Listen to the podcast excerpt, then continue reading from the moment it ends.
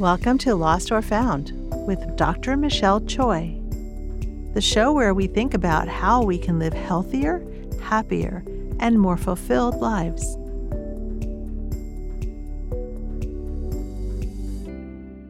Hi, it's Doctor Michelle here, and welcome to another episode of Lost or Found. It's the week of Halloween, and I'm really excited to say that I'll be dressing up for the occasion. I usually never wear a costume, and I'm not sure why this year I've chosen to embrace the ensemble. Perhaps it's because we were invited to a Halloween party this year. Party hardy! I'm really excited for the family party, and I can't help but feel it would be really party pooperish if I didn't try. The costume that I feel that I could do easily, and well, I'm also obsessed with all the colors, is that of the Day of the Dead. Marigolds are so pretty. Marigolds have a lovely meaning, and they're often linked to the powerful strength of the sun and represent power, strength, and the light that lives inside of a person. I have plenty of Mexican dresses. What can I say? I'm a Korean American who loves the Mexican dress, the embroidery, the colors. I think Frida Kahlo is a badass. I bought a fake flower headband, and somehow it came with Day of the Dead face tattoos. And I also bought a clown white base. I think I'm set. There's, of course, the risk of dermatitis after all that makeup. But what's the point of living life without some risk? Anyway, I thank my friend for having the courage to host a party with a lot of kids and adults in the context of sugar. That takes some courage and serious badassery. And well, with the fall and Halloween, I feel that this is when the season begins. The holidays. We wish for the holidays to be beautiful, but I think sometimes they're, well, just really tough. I used to be my unhappiest over the holidays. I wonder if the truth is that a lot of times they can be tough with family. Anyway, that's why we're talking about this conversation today, as we talk about boundaries before the holidays. Boundaries always, but especially during the holidays. Denise Corell from the popular podcast Enlightened Empaths is on the show today. And you know what? Denise is a psychic medium, and she's able to connect with energies present in a person's life as well as those in spirit. Her father was a gifted psychic medium who taught her to listen to the little voice within. She spent many years as a special education teacher before deciding to embrace her gifts, as she now helps her clients understand the inner knowing and light. I just love her and admire her. She's also so kind. You can find her at the grateful messenger dot com. Welcome back, Denise. It's so great to have you back on the show. Oh, thank you, Michelle. I, I love, love, love your energy, and I love your show. What you're sharing with people is so valuable right now. So important. Thank you. And I just wanted to start off by saying I love, love, love your podcast, Enlightened Empath. And that's where I do a lot of my spiritual learning.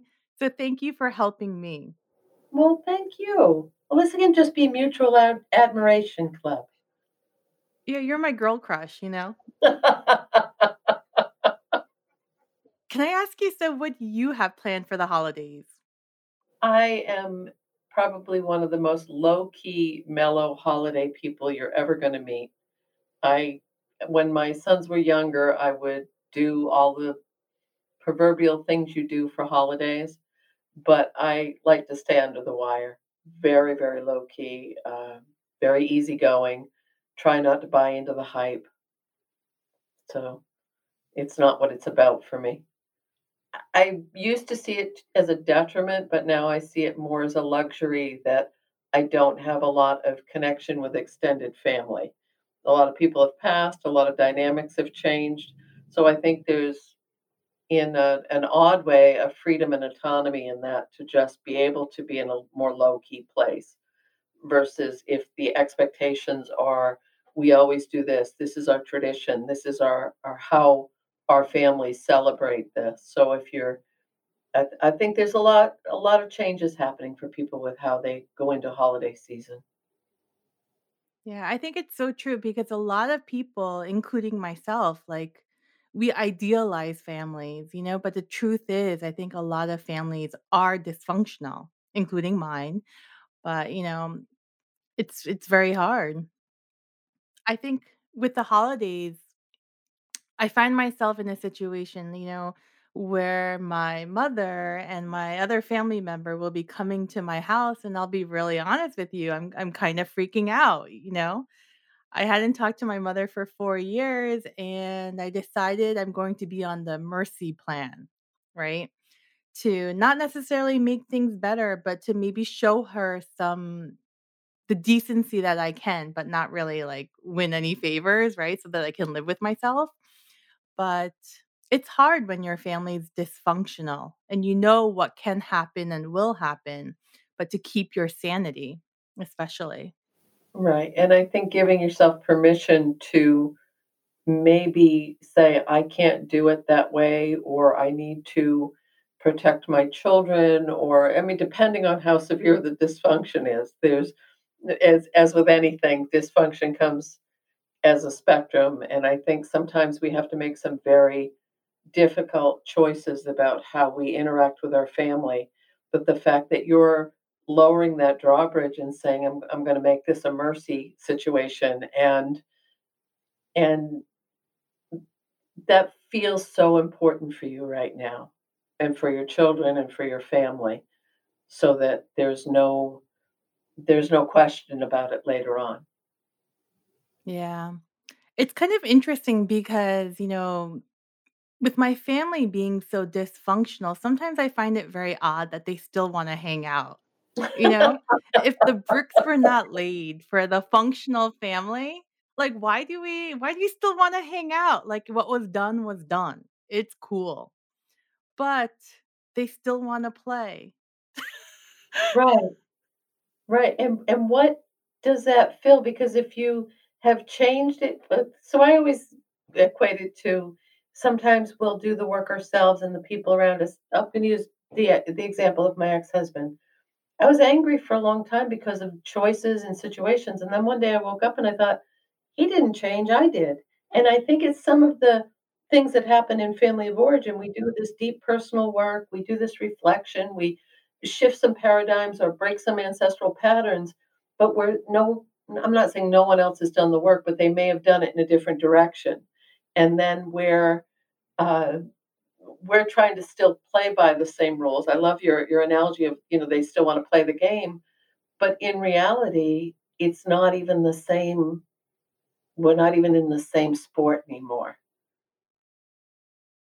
Yeah, it's so true. And I think that's why boundaries are so important, right? Because you can't change the situation, but you can change how you react to the situation to maintain yourself, right? Like, you can't, I've given up on changing it. I can't change any of them, but I can change how I react and how they hurt me. They will not hurt me. Or maybe eighty percent, you know, I'll block off eighty percent. Right. And, and you're, that's an excellent point about the boundaries. And you had mentioned earlier about the boundaries going into the holiday season. And I think sometimes we fluctuate because there's, you know, there's open boundaries, there's rigid boundaries, there's, there's, oh, trying to find that healthy sweet spot. Um, those, you know, of, of a clear boundary where everyone feels that they can express themselves, where what they can be assertive, they can hold their own. That that's pretty pretty rare. I think it's really rare to be in a family situation where boundaries are clear, acceptable. Sometimes to the point where when I do hear that, I'm almost a little surprised. It's like, wow, you're just like a healthy family? That's weird. It should be the norm, and it's not. But one of the things is we, we strive for these clear boundaries to be able to express ourselves, to hold our own, to not lose our sense of self. But I wonder if sometimes we have to slide over into things being a little more rigid for a while until we can find that that balance of, because I do, I think sometimes it has to be hard and fast to establish the new parameters around what a relationship may or may not be versus, okay, we're all going to just jump in and everyone's healthy now. Mm.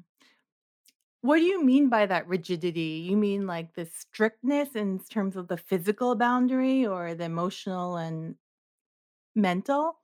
Well, I think, you know, clear boundaries are very clearly stated. They're flexible, they're adaptable, you know, there's support and stability. And then when it becomes a little more rigid, It's it's maybe a little more closed off and inflexible. There's less engagement.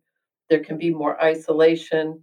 Um, sometimes it can be challenging for people to express what they really need and want in the family or or in the dynamics of a relationship.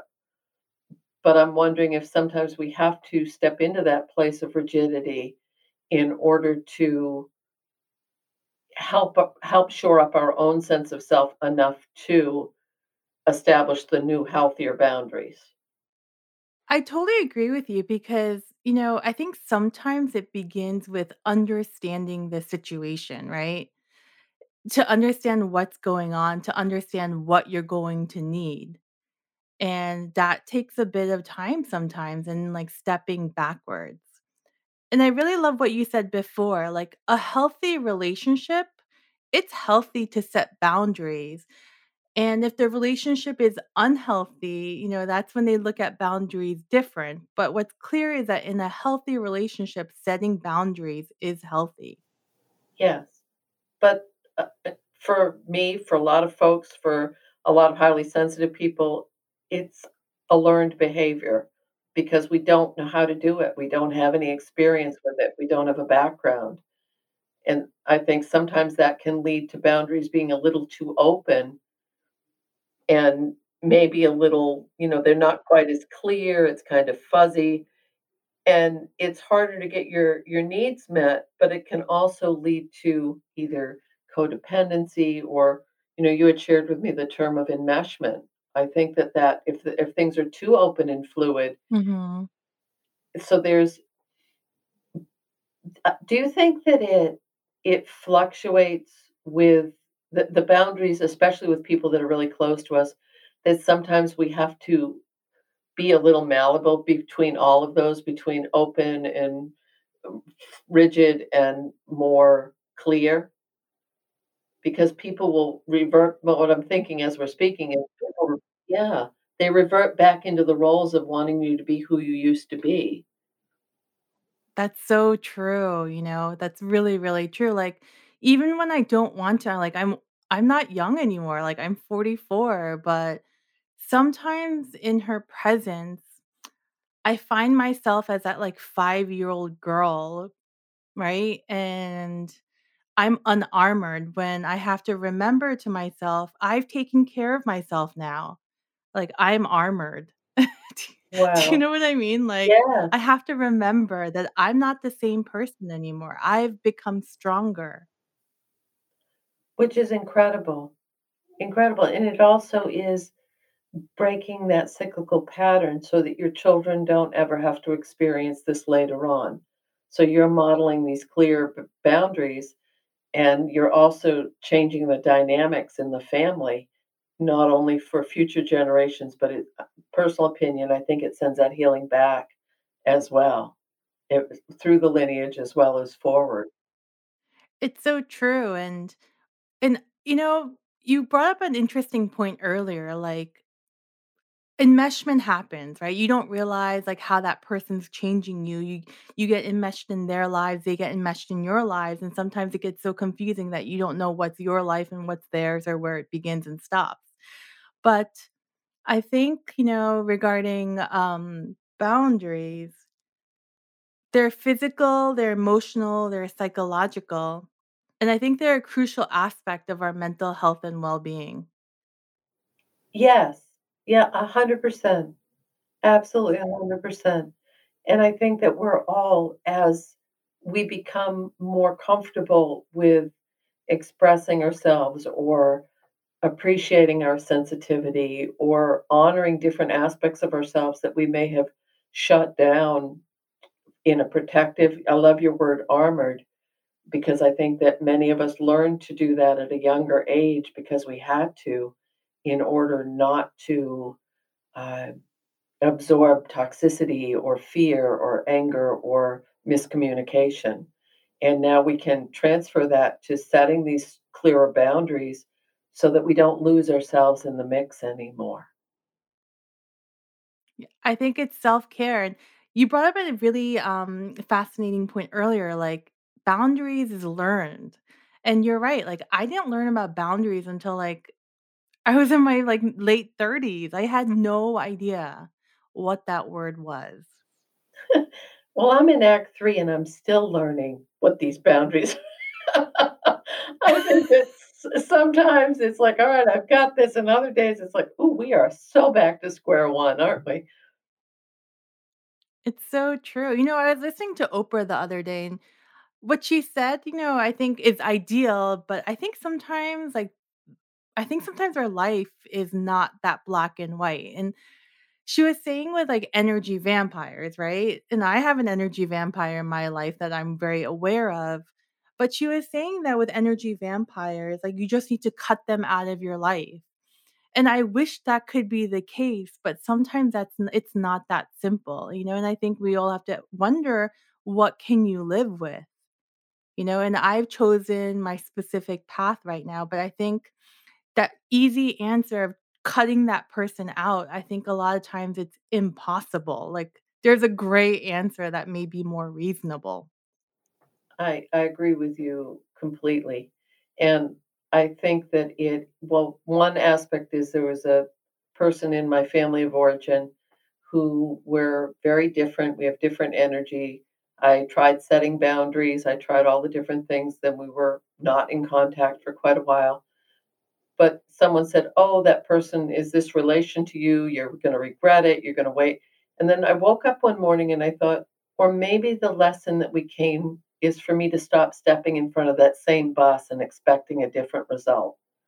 Because sometimes we might just keep throwing the lifeline, throwing the life ring, taking care of, trying to make it. I remember leaving from seeing this person at one point in my life, and I was crying because that was usually how I left there. And this is an old reference, but I said out loud, Denise, it's never effing going to be Walton's Mountain. Give it up. Because it wasn't. It was a very toxic situation. But I think we try to, we, I think there's a, a piece of us that, that desires what we know it potentially can be. And we keep going back to that, wanting that love and connection and family that we may idealize. Exactly. And I think many of us still do that. Like I have friends who are still looking for their mother. Do you know what I mean? And their mother may ne- not be the person who they think it is, but they're still like looking for that person. And I think they'll never get their answer that way. Right. Right. That that's an excellent point. That's a really excellent point. And we could, you know, switch that to, you have to find that within yourself. But I was thinking about this years ago of when the you may have it in your head, which I did at that time, the people who are supposed to love us the most just because, just because there are birth family or there are caretakers who had us when we were children or there, but there's an expectation, I think, that Um, there are certain things that I think you and I have in common that we've made conscious choices our children will never, ever experience, and they haven't, because we know what it felt like to be treated in a certain way or to not feel that love and compassion that's so important. Yeah. And I really believe like you can help someone, but you really can't change them, you know, like they can only change themselves. Maybe like what what you were saying, like no one has to do anything, you know, and maybe they can't do it. Maybe that's the answer, their answer, like they just can't anymore. Right. And I think boundaries is useful because it helps you to accept the answer. That's a beautifully, beautifully said. People may not, they really may not have the bandwidth. They may not have the, the ability emotionally, physically, spiritually to offer what we feel we need or to provide that. But one of my pet peeves is when people say, they made me do this, or he said this and it made me feel. And I always kind of go as those off my, nobody can make you feel, you choose how you react. And I think that that ties in with the, the boundaries situation. We can set them and people can jump right over them. They can trample on our grass. They can knock over our fences, whatever that might be. But on some level, we're still allowing that to happen. Exactly. Like the metaphor you were using earlier regarding the bus, you know, you can choose to continue to be run over, or you can choose to get out of the way. That's what we can control. Right. And it doesn't have to be in an adversarial way, or it doesn't have to become acrimonious. But from personal experience, I have set the those level of strong boundaries of saying, this isn't acceptable and I'm not doing it that way. You have to be prepared for the backlash of changing the parameters around what a relationship has been in the past. Because it's much easier if we stay stuck. It's easier for everybody if we just stay stuck in who we've been. But when we start messing around and realizing I don't want to be treated this way anymore, that's when it starts to hit the fan. It's true. And I think being stuck is kind of like a part of, if you're stuck too long, I really think it can hurt you and eventually kill you. And that's why I left my prior career, you know, like I felt really, really stuck and I needed movement. And I think that was part of my saving grace for myself. So, and as a physician, I always hesitate. I always catch myself hesitating when I say this statement to, to people in the medical profession is the mind-body connection between our physical health, our emotional health, our spiritual health. And when you think about it, boundaries are that thread that runs through all of it. And finding the strength within to say, I can't accept this anymore because it's wearing me down to a point where I'm not going to recover from it. I think that that is that continuum across all these aspects of our lives. Oh my gosh, I don't think you should hesitate at all, Denise. You're absolutely right, right? Like I think that's part of our our healthcare problem, right? First of all, you may not be getting the care, but second of all, like regarding like a healthcare professional, burnout is there because a lot of people, including myself, I never had like healthy boundaries, right? As we're talking about healthy boundaries with our own families before the holidays, healthy boundaries should be active all the time in every aspect of our lives, including work.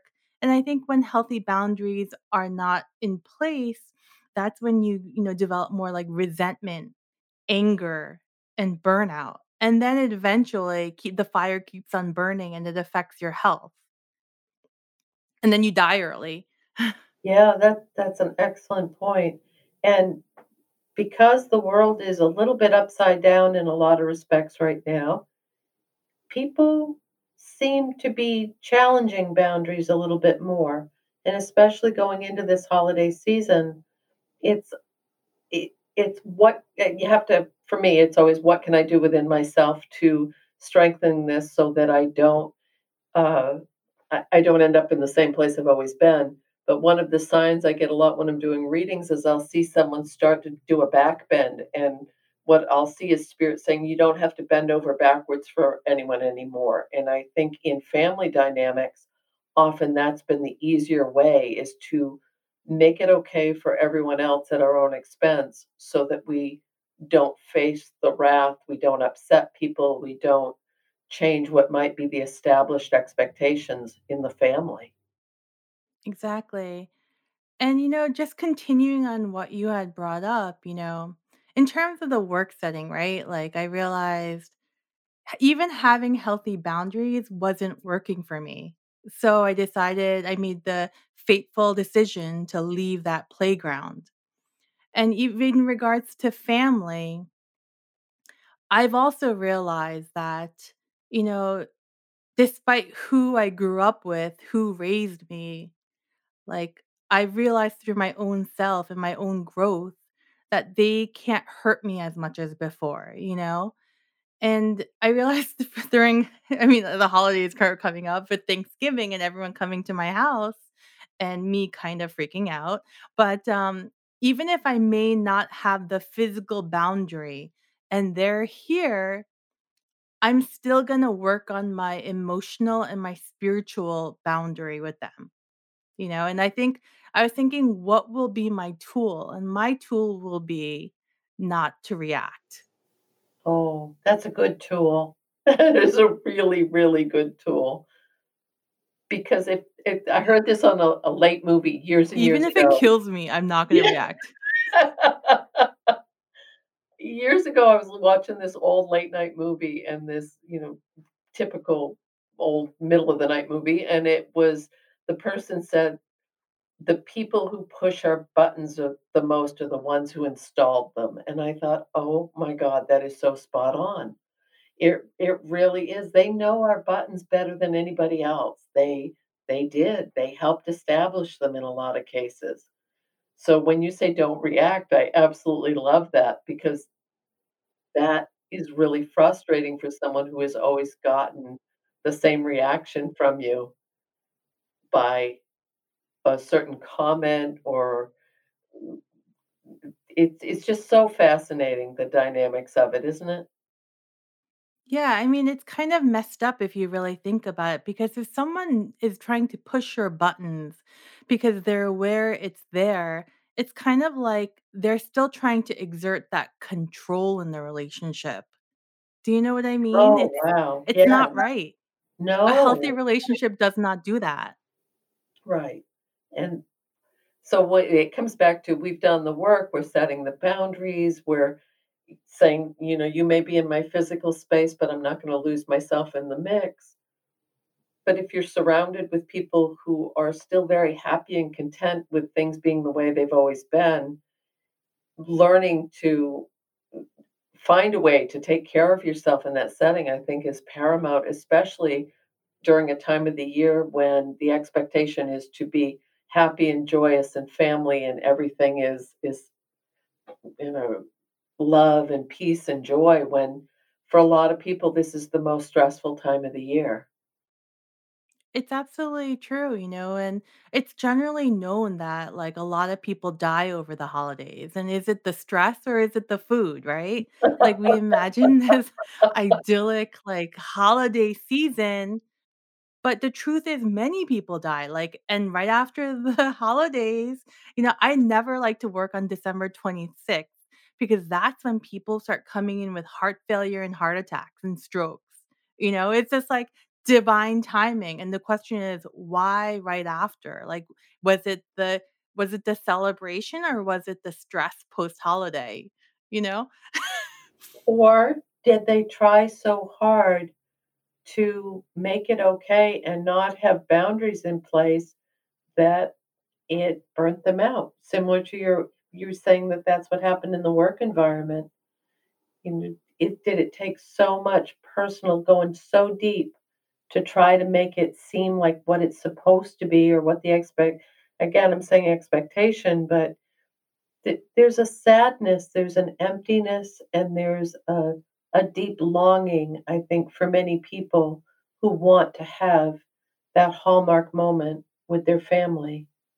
And when it doesn't happen over and over, I can see how that could lead to, you know, broken heart syndrome, or I don't want to do it this way anymore. So I, I'm not saying, you know, we're manifesting those issues, but I think there's a part of us that we just can't keep up the facade anymore. But what if it keeps on like happening over and over and over again, the same pattern? Like, I wonder if it's time to ask yourself, like, if you're looking in the wrong place. You know, if that's the pattern and that pattern doesn't break, maybe the answer lays elsewhere. Yes.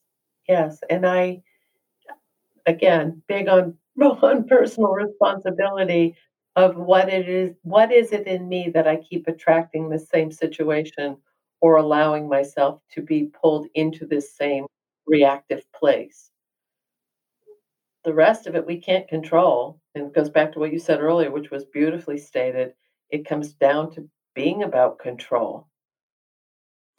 And, you know, like having boundaries, we mentioned earlier, like it's for you, it's crucial to your self-care, to who you are. And, you know, like I choose to have boundaries and I know what's going to be upcoming in my future because I'm choosing me. Like even my whole boundary plan and seeing them and the whole mercy plan, right? It's it's actually for me. It's not for them. That's my truth. Because I was thinking, like, it kind of hit me this year that, you know, I'm a doctor and I I treat patients better than my own, shall I say it, my own mother. You know, like even if I don't like someone and they come into the office, I'll still treat them with basic respect, right? And hopefully not obvious loathing. And I was wondering if I can treat patients that way, like, why can't I do that for my own mother, whose lifelong lesson for her, unfortunately, continues to be abandonment, you know? So that's why I've chosen the mercy plan. I think that's wonderful. I really do. And it it's, Maybe in maybe it's being altruistic, but could that be a catalyst to your mother finding some healthier boundaries as well? Oh, that's just silly. I don't know if we could go that far, but I think it's going to be an impossible. Yeah. No, I think, you know, but when that would be the hope, right? Wouldn't yeah. that be the hope? If she yeah. were like healthy. By by loving someone, you would learn healthy boundaries that can be learned. But there's, I think, also situations when, you know, she has a clearly a mental health disorder. And I've realized, like in a personality disorder, she may not be able to learn it anymore. Only I can do what I can, you know, and whatever, whatever happens to me, even though I don't have the physical um, boundary, I'm going to make sure my psychological, emotional boundary will be in place by not reacting. You know, she has delusions. Like I can't even light incense in the home because she thinks I'm a drug addict, you know, or she thinks like sexual molestation is happening somewhere in the house or our neighbors. It's like, I can't correct those thoughts, but I can just hear them if she says them and don't react. I'm not even going to state the truth anymore. Like I'm tired of it, you know, like I know the truth. Right. And and you also know what the, the reaction and the reply will be. It's not, it's not, she's not going to believe you. Um, it's the, it's the blunt version of mm-hmm. that. Yeah. Do you wonder if someone's spiritually healthy that less boundaries need to be in place, or do you think boundaries should always be in place? I think there's a flexibility to it. And what I'm thinking about is if someone else, you have good boundaries, they're in place, you have this relationship, there's reciprocity, there's give and take, there's flow. And then one or the other people in the situation are going through something more stressful, something triggering. It may bring back some old behaviors or reactions. So I do think there has to be some fluidity with it. Yeah, it's never black and white. I think that's the honest truth. Right. But I love the way that you're describing that no matter what happens, you're going to take care of yourself. And that truly feels like such an important lesson for all of us, is getting to the point where no matter how much it may hurt or remind us of old pains or whatever it might be, we can still set those boundaries. And it's it's so hard though, isn't it? Totally. But I think setting boundaries is like setting goals for yourself, you know, so that they can penetrate less. Like, how are you going to maybe armor yourself for your own sanity, for your own health? And I think there's still many things that we can do. Like, and sometimes it's a mindset, sometimes it's physical, sometimes it's, you know, emotional. But you had mentioned in one of your recent shows that wa- walking in nature, being in nature is sometimes, even just for an hour a week, is more powerful sometimes than daily meditation. And I can understand that because I have a hard time with meditation, but me too. And I started, I went for a walk that day, you know, like, yeah, I felt up a tree, you know, I almost hugged it, but I did feel better, like getting the hell out of the house. Yeah, I can't imagine not having that aspect of life. I just cannot. And the other day I went for a walk. Very stressful. People are needing a lot right now. There, there's a lot of unrest. There's a lot of fear. There's a lot of anxiety. So if you're working in any kind of a service-based industry, or where you're in a more caretaking role or a leadership role, there's a lot of of energy going into that right now for, for those of us that are, are you know, practitioners or holding space for other people. And I realized how quickly once I, and I don't listen to things, I'm in, I don't have earbuds in or listen to, I used to walk in the woods and listen to music or podcasts or stuff. And now it's just the quiet.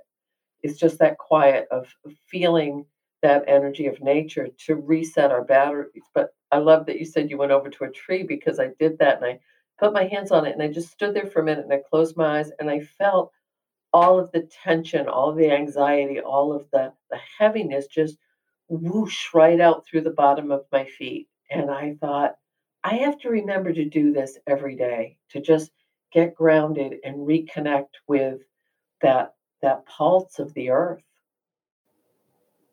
It's so true. And, you know, people may think this is like, like fruity Santa Cruz or something, but you can compare how you feel like being inside a mall, right? And the chaos of the mall and all the retail, and then how you feel like being in nature.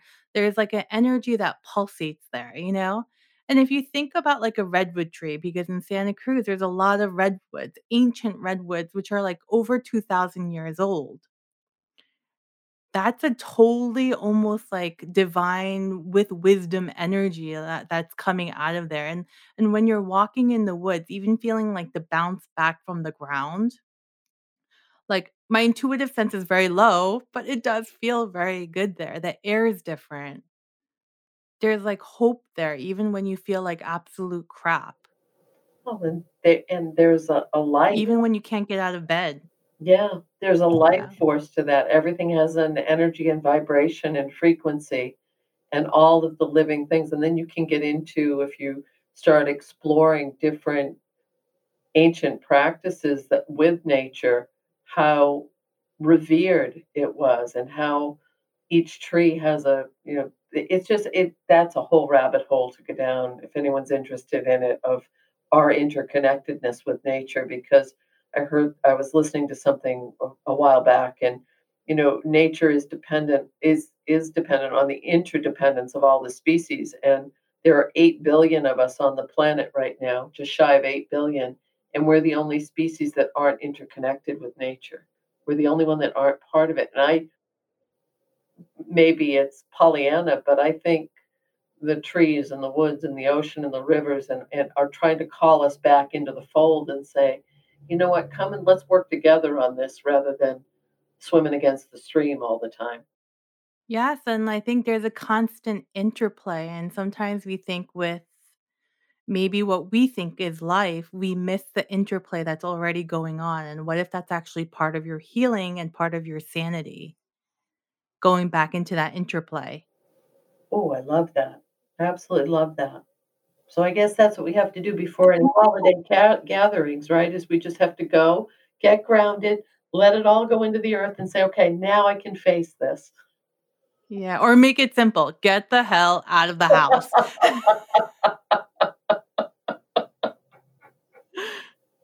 Get away from them yeah. for a bit or a lot, you know? Yes, I agree.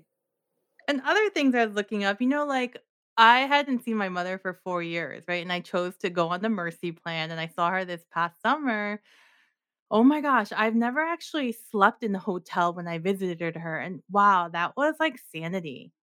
Like spending time with her, but then going re- retrieving into someplace else, to like another safe place.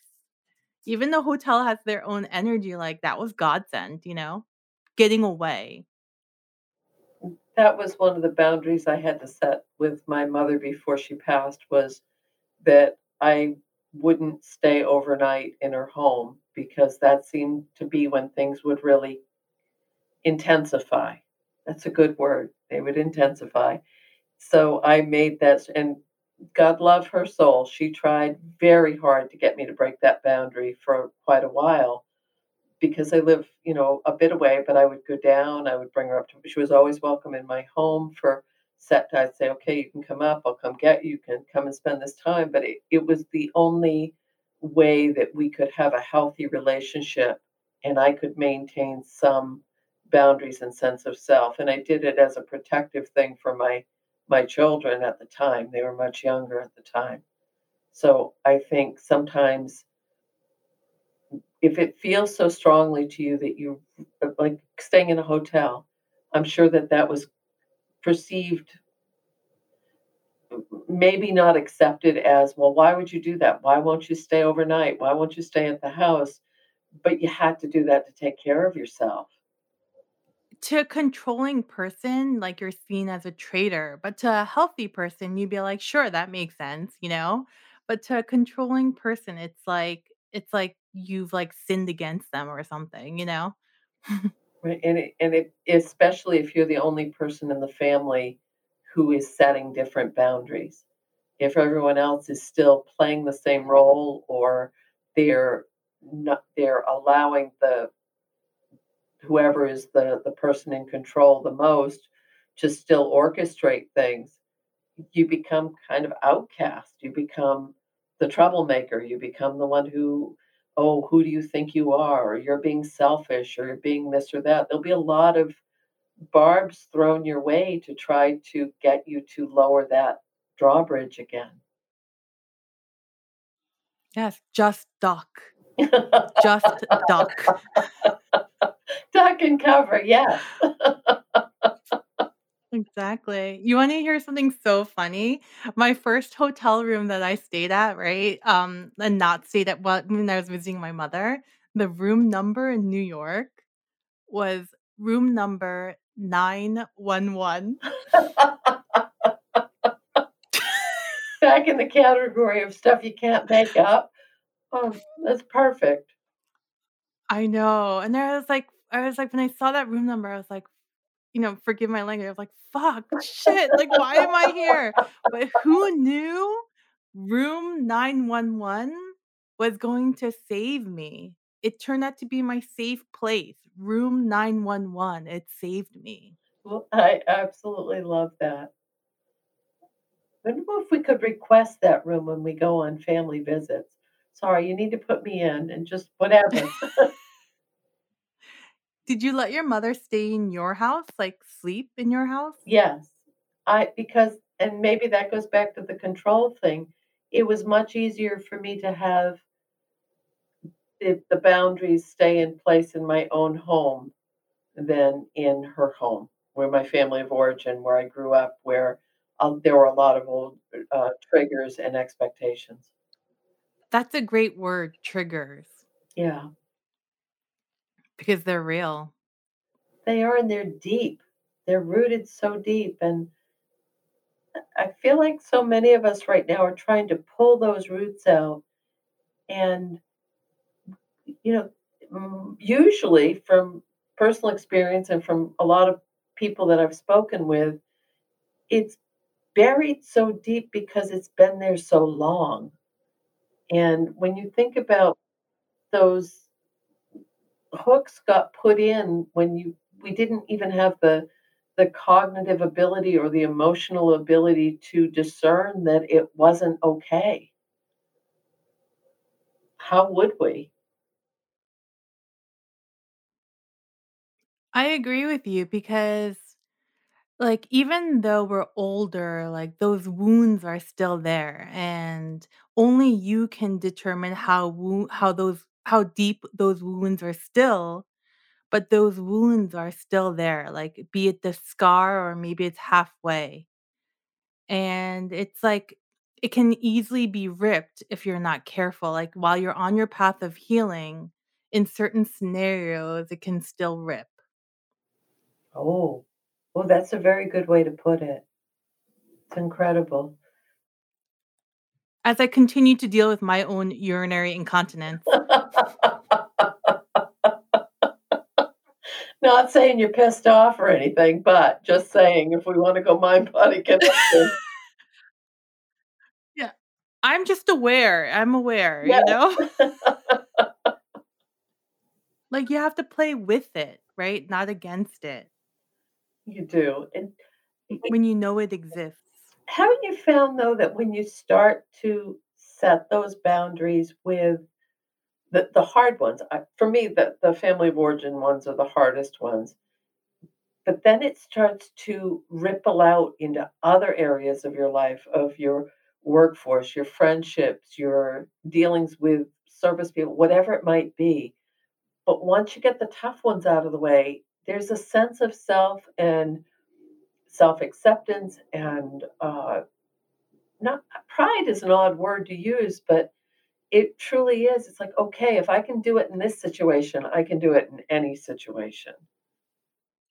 That's a really profound point that you bring up. And I think you're really right. Like, as I even think about my own life, like dealing with my mother and what I thought I needed. I mean, that gave me a lot of courage to deal with some of the other shit in my life. You know, like my, my glasses weren't like dusty. They were clearer for me to see. Oh. And what I can almost live without. Oh, it, that is so well stated. That was beautiful. Or you could see it this way. I wasn't going to let anyone else kill me except myself. And I'm not going to kill myself. Do you know? Like, yeah, they were all hurting me, you know? Right. So now you're having everybody come to your home?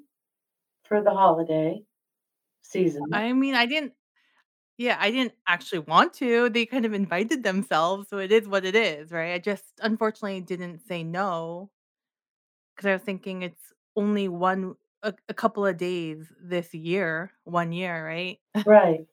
Right. And it's a good way to, uh, to real, okay, well, this is a good way to put it. It's a good way to solidify how strong and uh, your your boundaries really are. You've been clear, you've been succinct, and you've said, you know what, this is my home. You're welcome in it, but these here's your rule book. This is what we're following. These are my rules in my home. And it may work, it may not, but it's it's it feels like one of those no regrets kind of situations when you you keep referring it to it as a mercy plan. That's a beautiful, beautiful way to describe it. And I think part of my maintenance, you know, I'm going to totally be sure I meditate, like, you know, at least a couple of minutes a day, set my bubble, make sure I continue to set my bubble around me. And I think I need to be very aware of my own personal space because I'll be honest with you. I don't want to hug anyone, you know. I, of course, I want to hug my children and my husband, but I don't. Even hugging, it's getting too close. I don't even want my skin to graze them, as strange as that may sound, you know?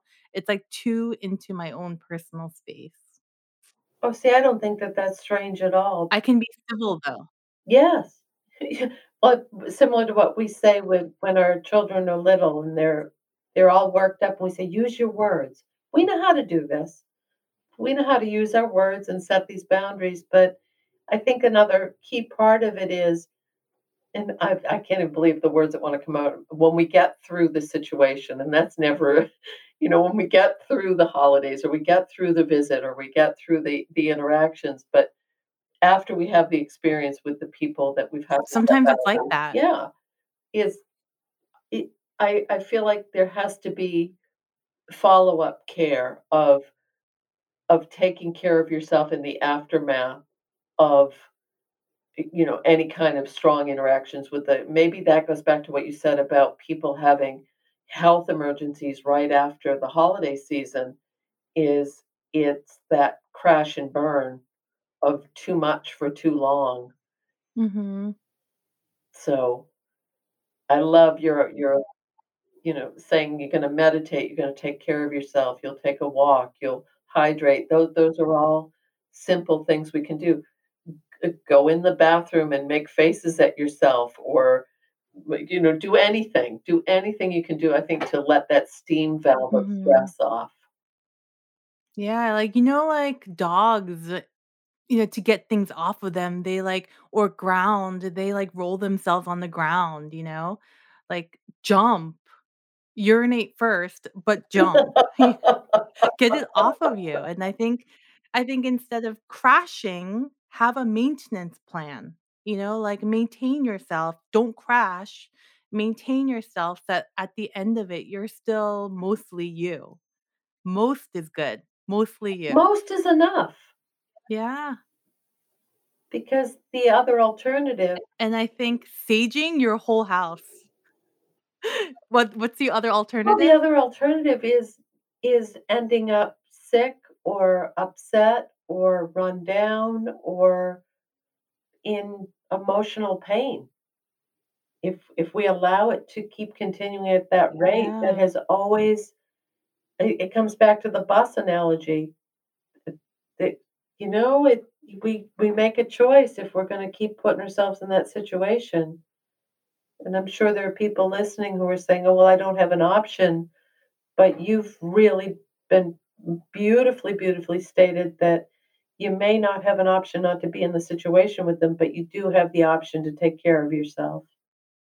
Yeah, and you know, regarding the bus metaphor, like, or the, you know, what if like you continue to be run down, but by but you're also letting them run, run you down? Right. one hundred percent. And I, I have to say, I don't, maybe this is, again, rose-colored glasses, but I don't always think it's intentional with the stepping over the boundaries or not honoring the boundaries. Mm-hmm. I think it's just been in place that way, or it's someone's personality, or they may, it, it, I don't always think that it's coming from a place of being malicious and controlling. I think it's sometimes just the way people are, or it's been, it goes back to being handed down through your family of origin. They may not know another way. Yeah. But hopefully you know of another way, you know, that works better for you. Right. And that's, that's an excellent way to look at it, is that's the only thing that you can really say in this. If everyone else in the family is saying, "Oh, well, Michelle and Denise, they get so worked up. Oh, they have to have their boundaries." Then that's okay. It means that we're realizing this isn't healthy for me, which is a huge part of, I think, of setting any boundaries.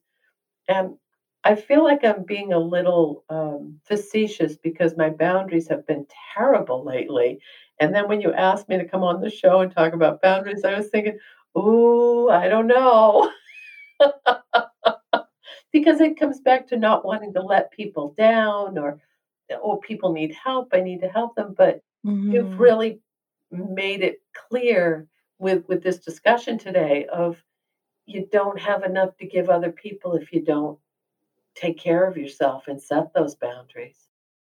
Yes. And you bring up such a beautiful point, like boundaries, like everything else in life, even getting up every single day, it's a work in progress.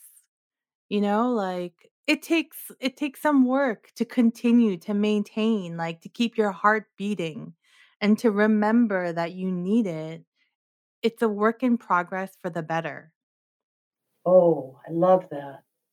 And something that I wanted to add, and I hope this doesn't sound too crazy, but you know, like sometimes when we have wounds, like I was mentioning, like we look elsewhere for the answer. Sometimes we look in the same place for the answer, even though they never provide you with that answer. And for me, you know, like I didn't have the mother that I wished I had, right? Like in my ideal world, I had wished that I had that mother to nurture me, to help me, to save me. But I didn't have that. And the way in which I learned to be okay with that, I could have searched elsewhere, like outside of me. But having become a mother myself and mothering my own children and knowing how I want to mother them, I found that mother inside of me. And I think that's been what saved me. Like, I saved myself from my pain. I realized all of my answers were already inside of me. Oh, that is so beautiful. One of the, uh, I did this years ago, was they said to, if you're trying to, if you have an old loop tape, or, or we'll use boundaries in this example of every time you keep having the same reaction, you do the same thing, you fall into the same patterns. And they said, write that down with your dominant hand, whatever the message has always been of, I'm not capable of setting boundaries, or I'm, I'm really, whatever your statement is. And then use your non-dominant hand to write the answer. And what was interesting is when I did this, it flashed me right there, because if you use your, non, unless you're ambidextrous, if you use your non-dominant hand, you have to really concentrate on how you're making the letters, how you're forming them, how the words are coming together, very similar to a little tiny person who's just learning to write and express themselves. So it triggers that place in your brain to go back to where that original seed might have been planted. And when I did that for a situation, I thought, dear God, I would never, ever talk to a child like that. Why am I saying that to myself? And I think it comes back again with the, these boundaries of, of we would never want someone to experience that feeling of being bulldozed or hurt or dismantled or not enough. So why do we allow ourselves to keep stepping into that same situation? Because we would never, I personally, I would never set things up for my children to feel that, or anyone that I love and care about.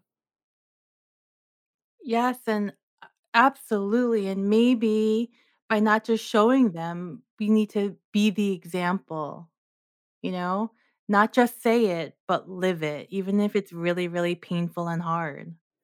And, you know, and maybe a little more woo thing is that one of the things that we contracted to do with these people in our lives that do push our buttons so much, or that do test our boundaries, or do bring up these feelings, did we say, okay, I'm going to come into this lifetime and I am just going to make it a living hell for you. But if you can learn to set these boundaries, stand up for yourself and realize you're enough just the way you are, we'll check it off the karmic checklist and we'll keep moving.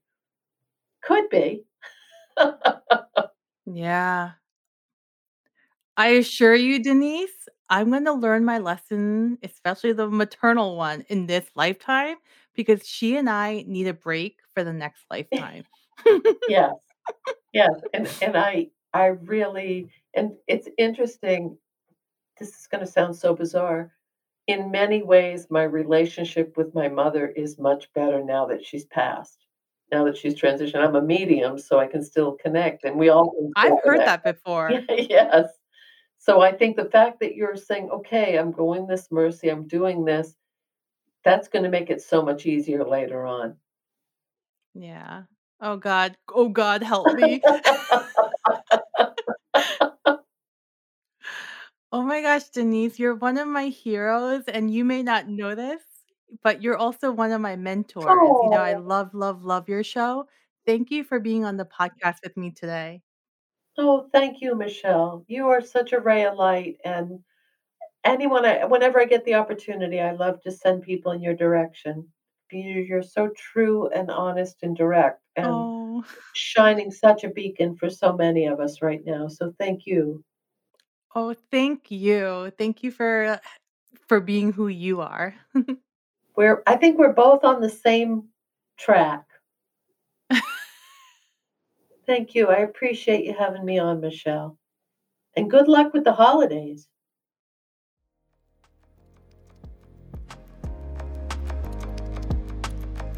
See you next time on another edition of Lost or Found.